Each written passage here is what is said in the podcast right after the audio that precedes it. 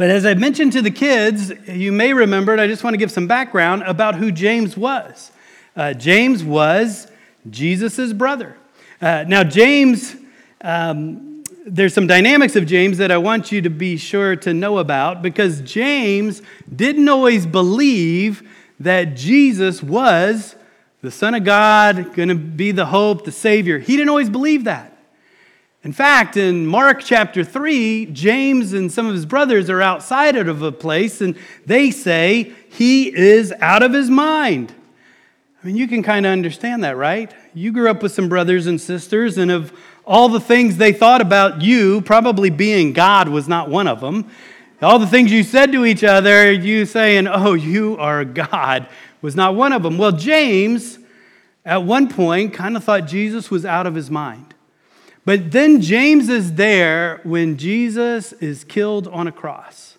And it tells us in 1 Corinthians 15 that Jesus, after he resurrected and he appeared to the 500, it says there in chapter 15, verse 7, that he also appeared to James. And James became a believer. Seeing your brother killed in front of you on a cross and then resurrected and speaking to you will do that. Well, not only does he become a believer, but he eventually becomes a leader in the church of Jerusalem and he will eventually die for his faith as a martyr.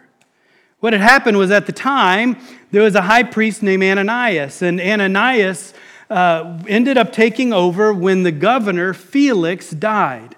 Well, Ananias was a Sadducee, and Sadducees didn't believe in a resurrection. They didn't believe in a heaven or a hell. The old seminary joke is Sadducees were sad, you see, because they didn't believe in that stuff. I know, seminary professors should stick to theology, not comedy, but you get the point. Well, sure enough, Ananias had a trumped up uh, charges brought on James, and James was killed for his faith.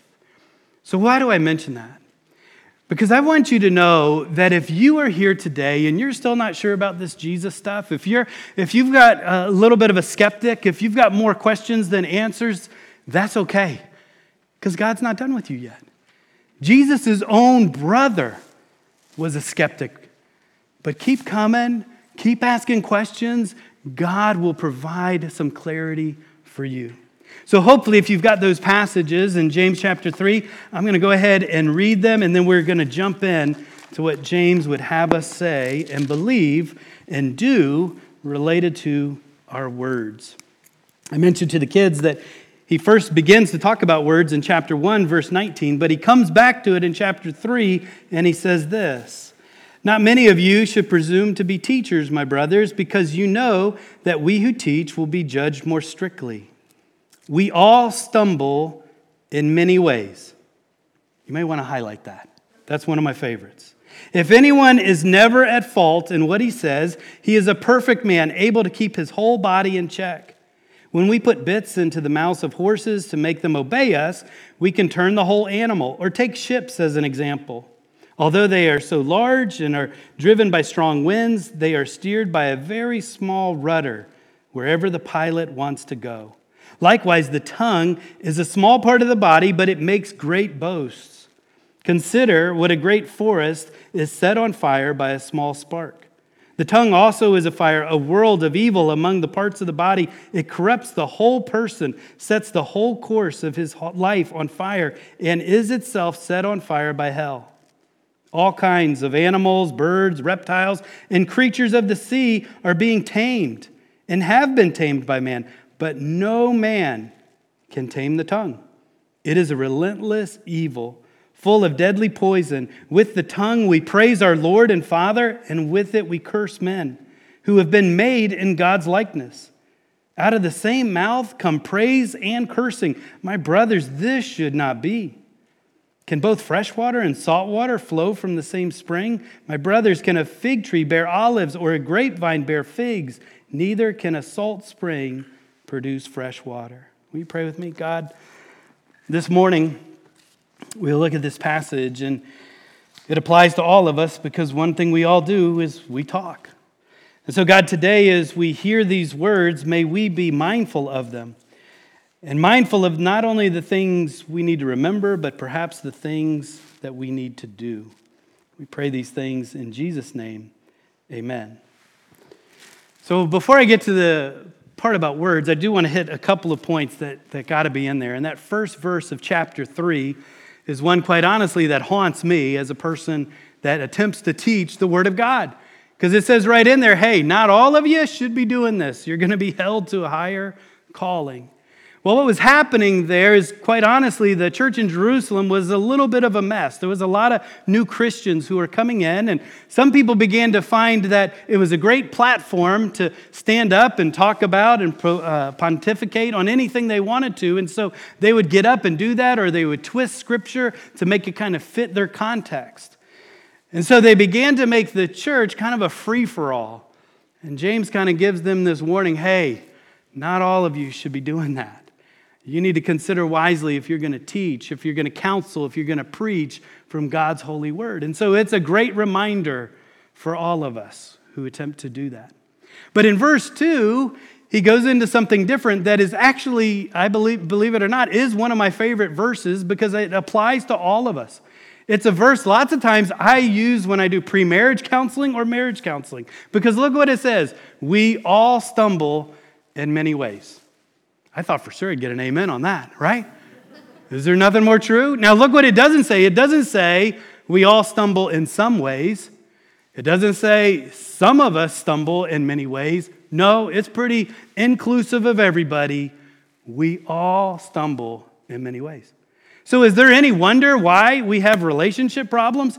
I stumble in many ways. I marry my wife, and guess what? She stumbles in many ways. And then we have these little people running around, and you know what? Even though they're cute, they stumble in many ways. So there's no wonder that there is friction within relationships.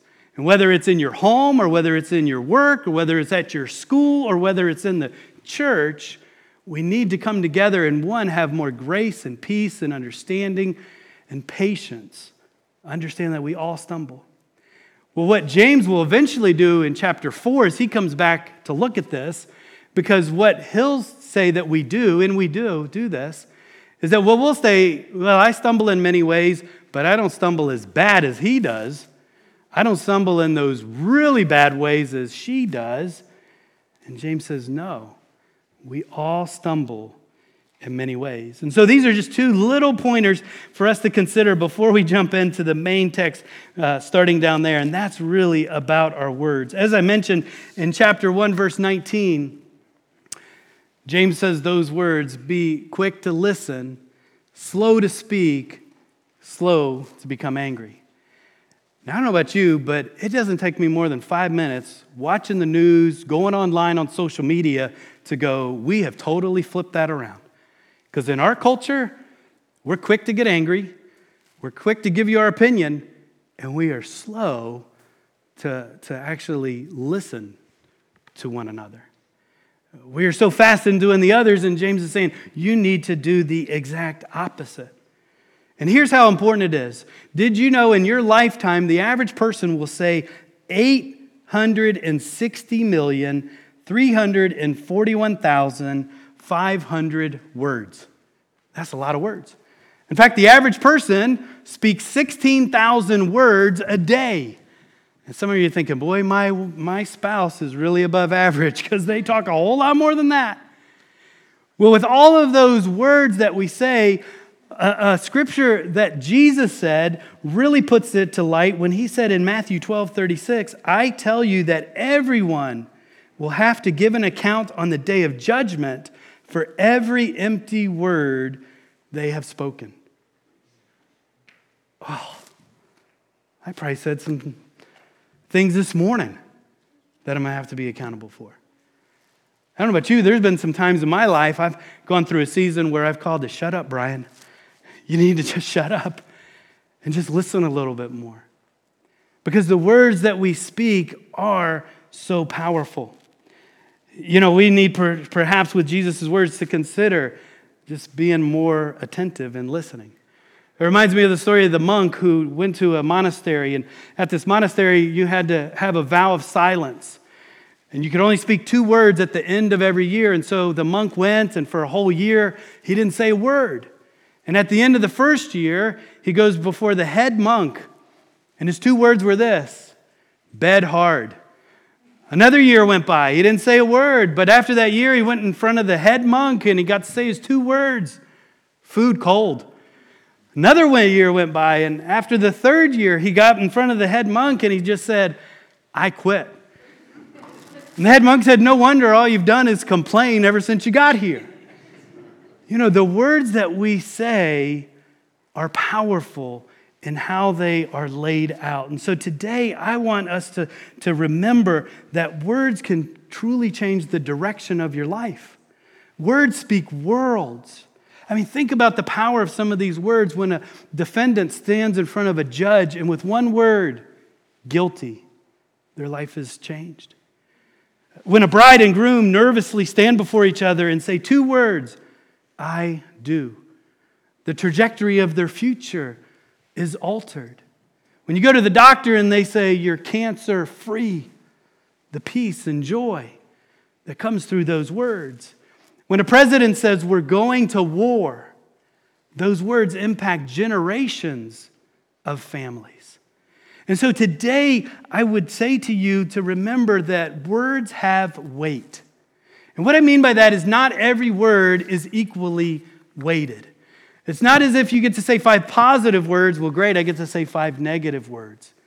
Because we all know those negative words, those sarcastic words, those biting words, they hold on to us a lot longer. You can be in front of a group, you can do something, you can have 100 people come through and say, hey, great job. And one person says, that was horrible. And the majority of us fixate on that one person's words.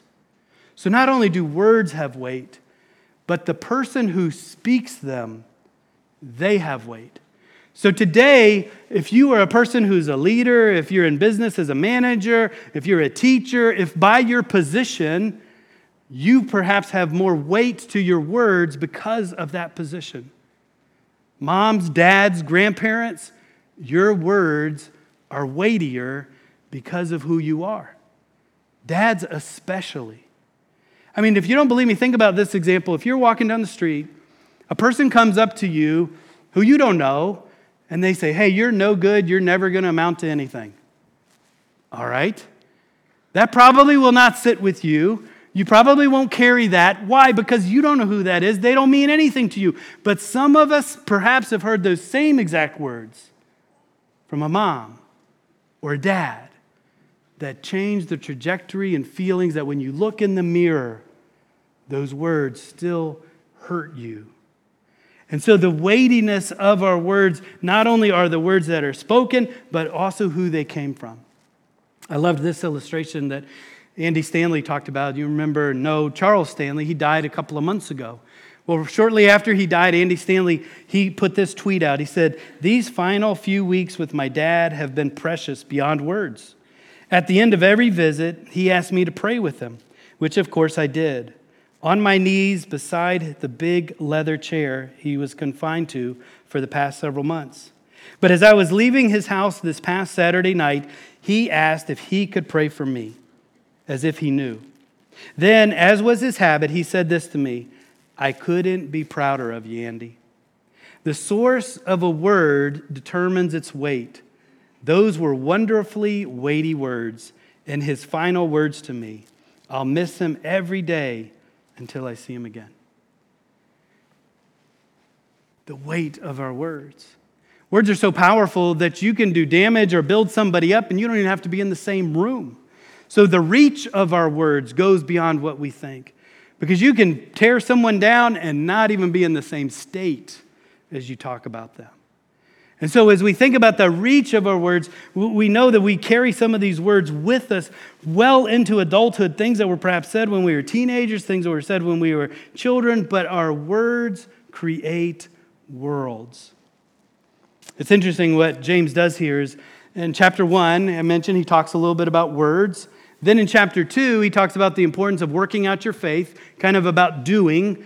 And then in chapter three, he goes back to talking about words. And so it's as if James is showing us hey, not only what you do says who you are and what you believe in, but what you say shows who you are and what you believe in. And I got to believe that he probably really got that from his brother Jesus because Jesus said this in Matthew 12 34.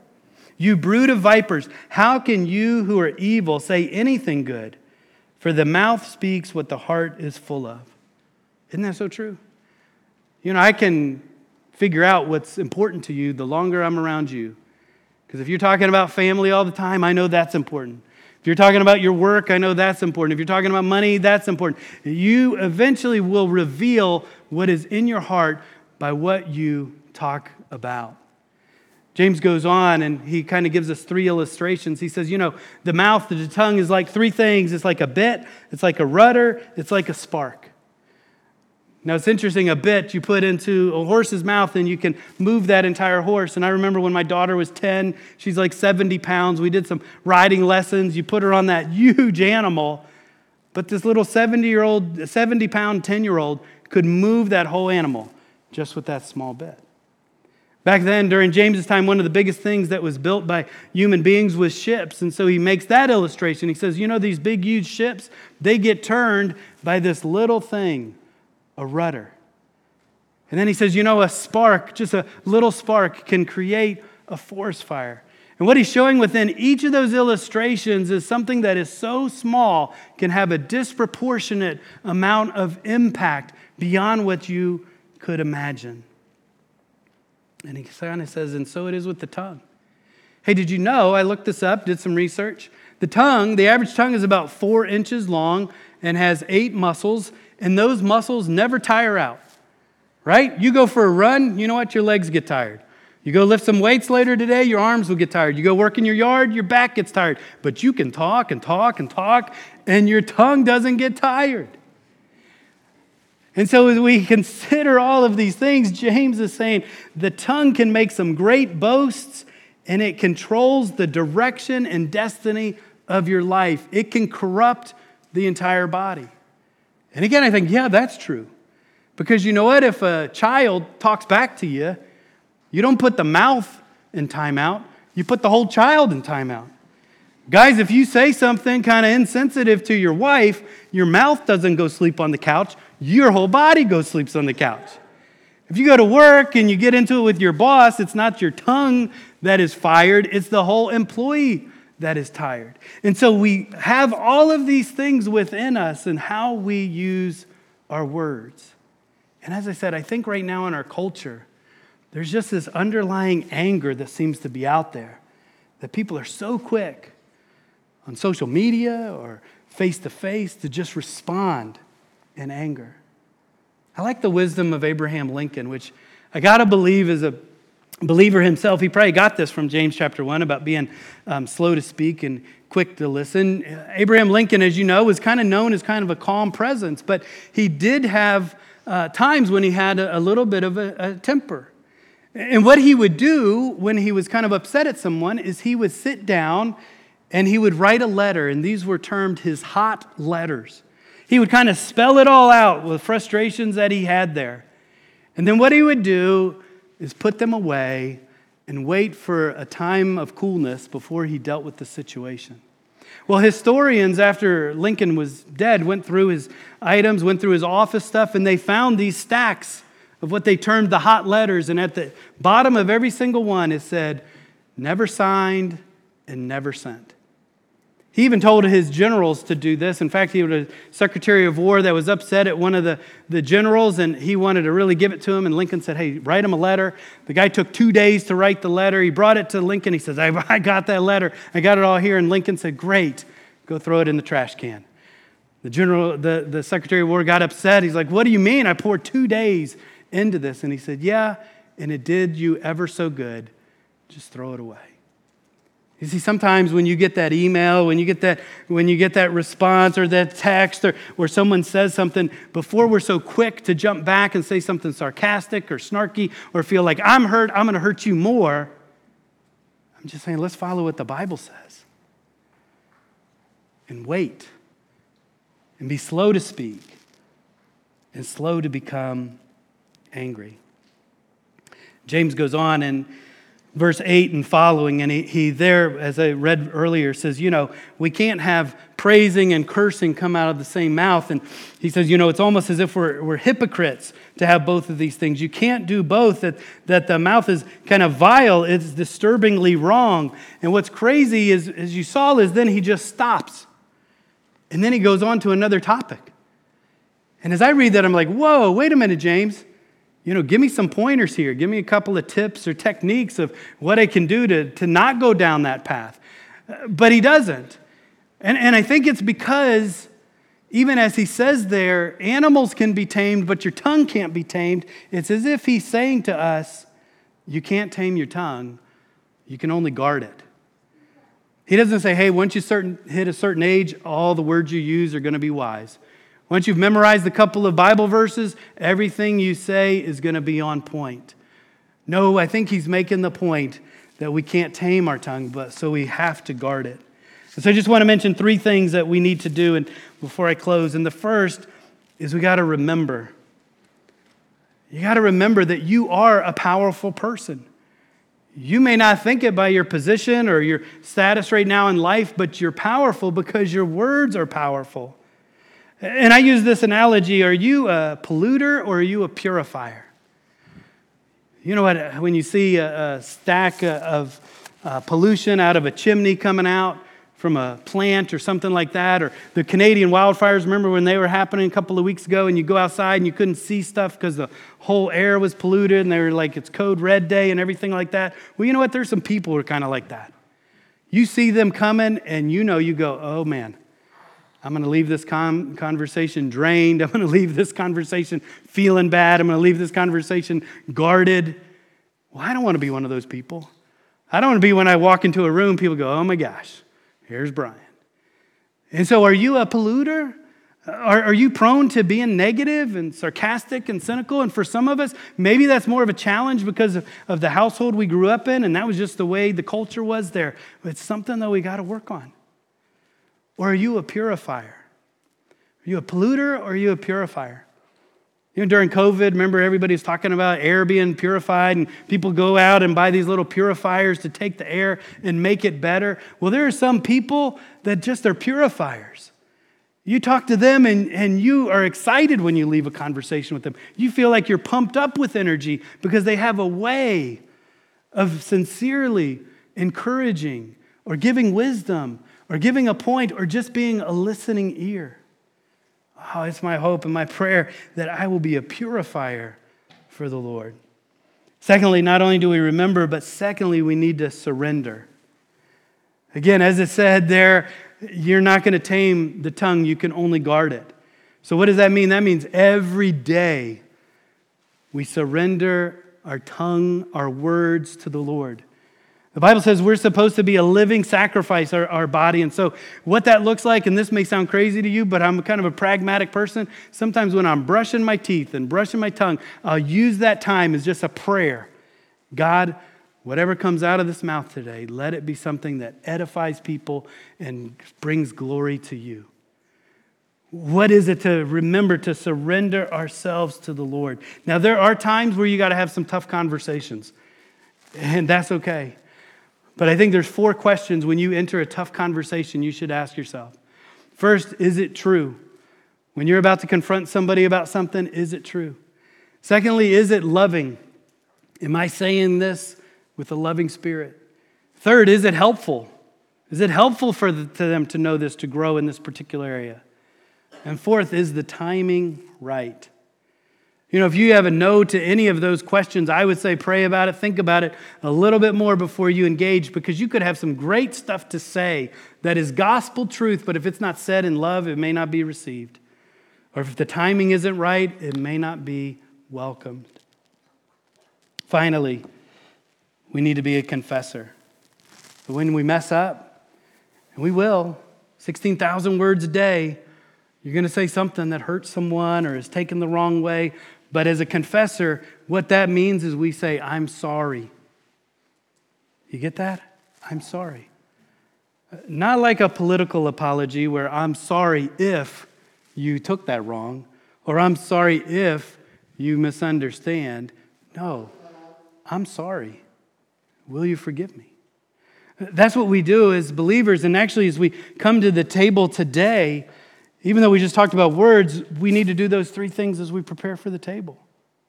We remember what Jesus has done for us. We surrender ourselves that we are following Jesus.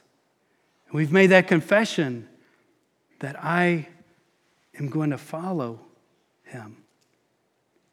If you've made that, if you've said those words, I want to follow Jesus, I want to welcome you to the table today.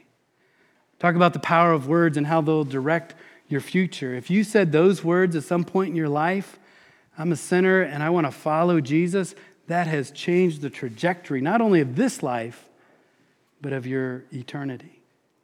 I'm going to have a word of prayer right now and ask those who are going to be helping with the bread to come forward. And in a moment, I'm going to uh, break this bread. We're going to have two areas here, one on this side and one over here. Over on this side are the kind of the gluten free and, and the kind of pre-packaged ones, if you'd prefer that.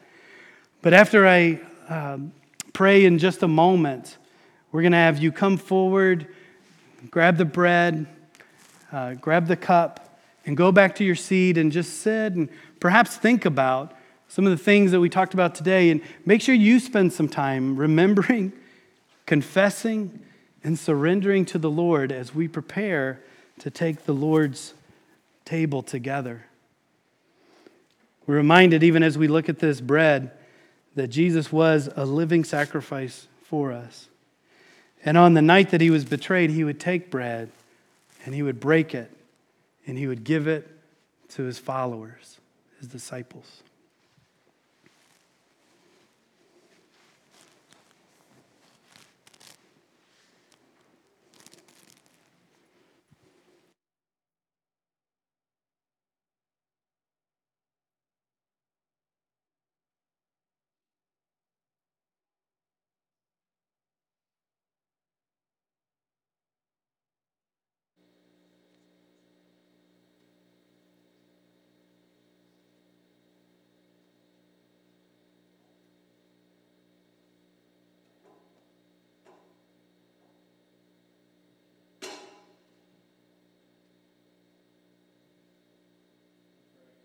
Here is the gluten free pieces.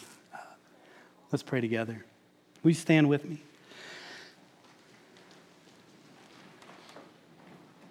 God, we come together at this point in the service to remember and reflect on the sacrifice you gave for us. God, we also will remember the words that you spoke to the disciples on that night that we still remember to this very day, 2,000 plus years ago.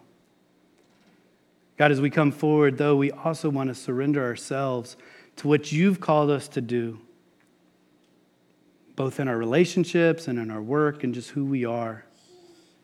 And God, finally, we confess. We want to spend time reflecting and confessing perhaps any sins or any patterns or habits that have us at a distance with you. God, use this time within us as we prepare to take of this holy meal. We pray these things in Jesus' name. Amen. Please come forward.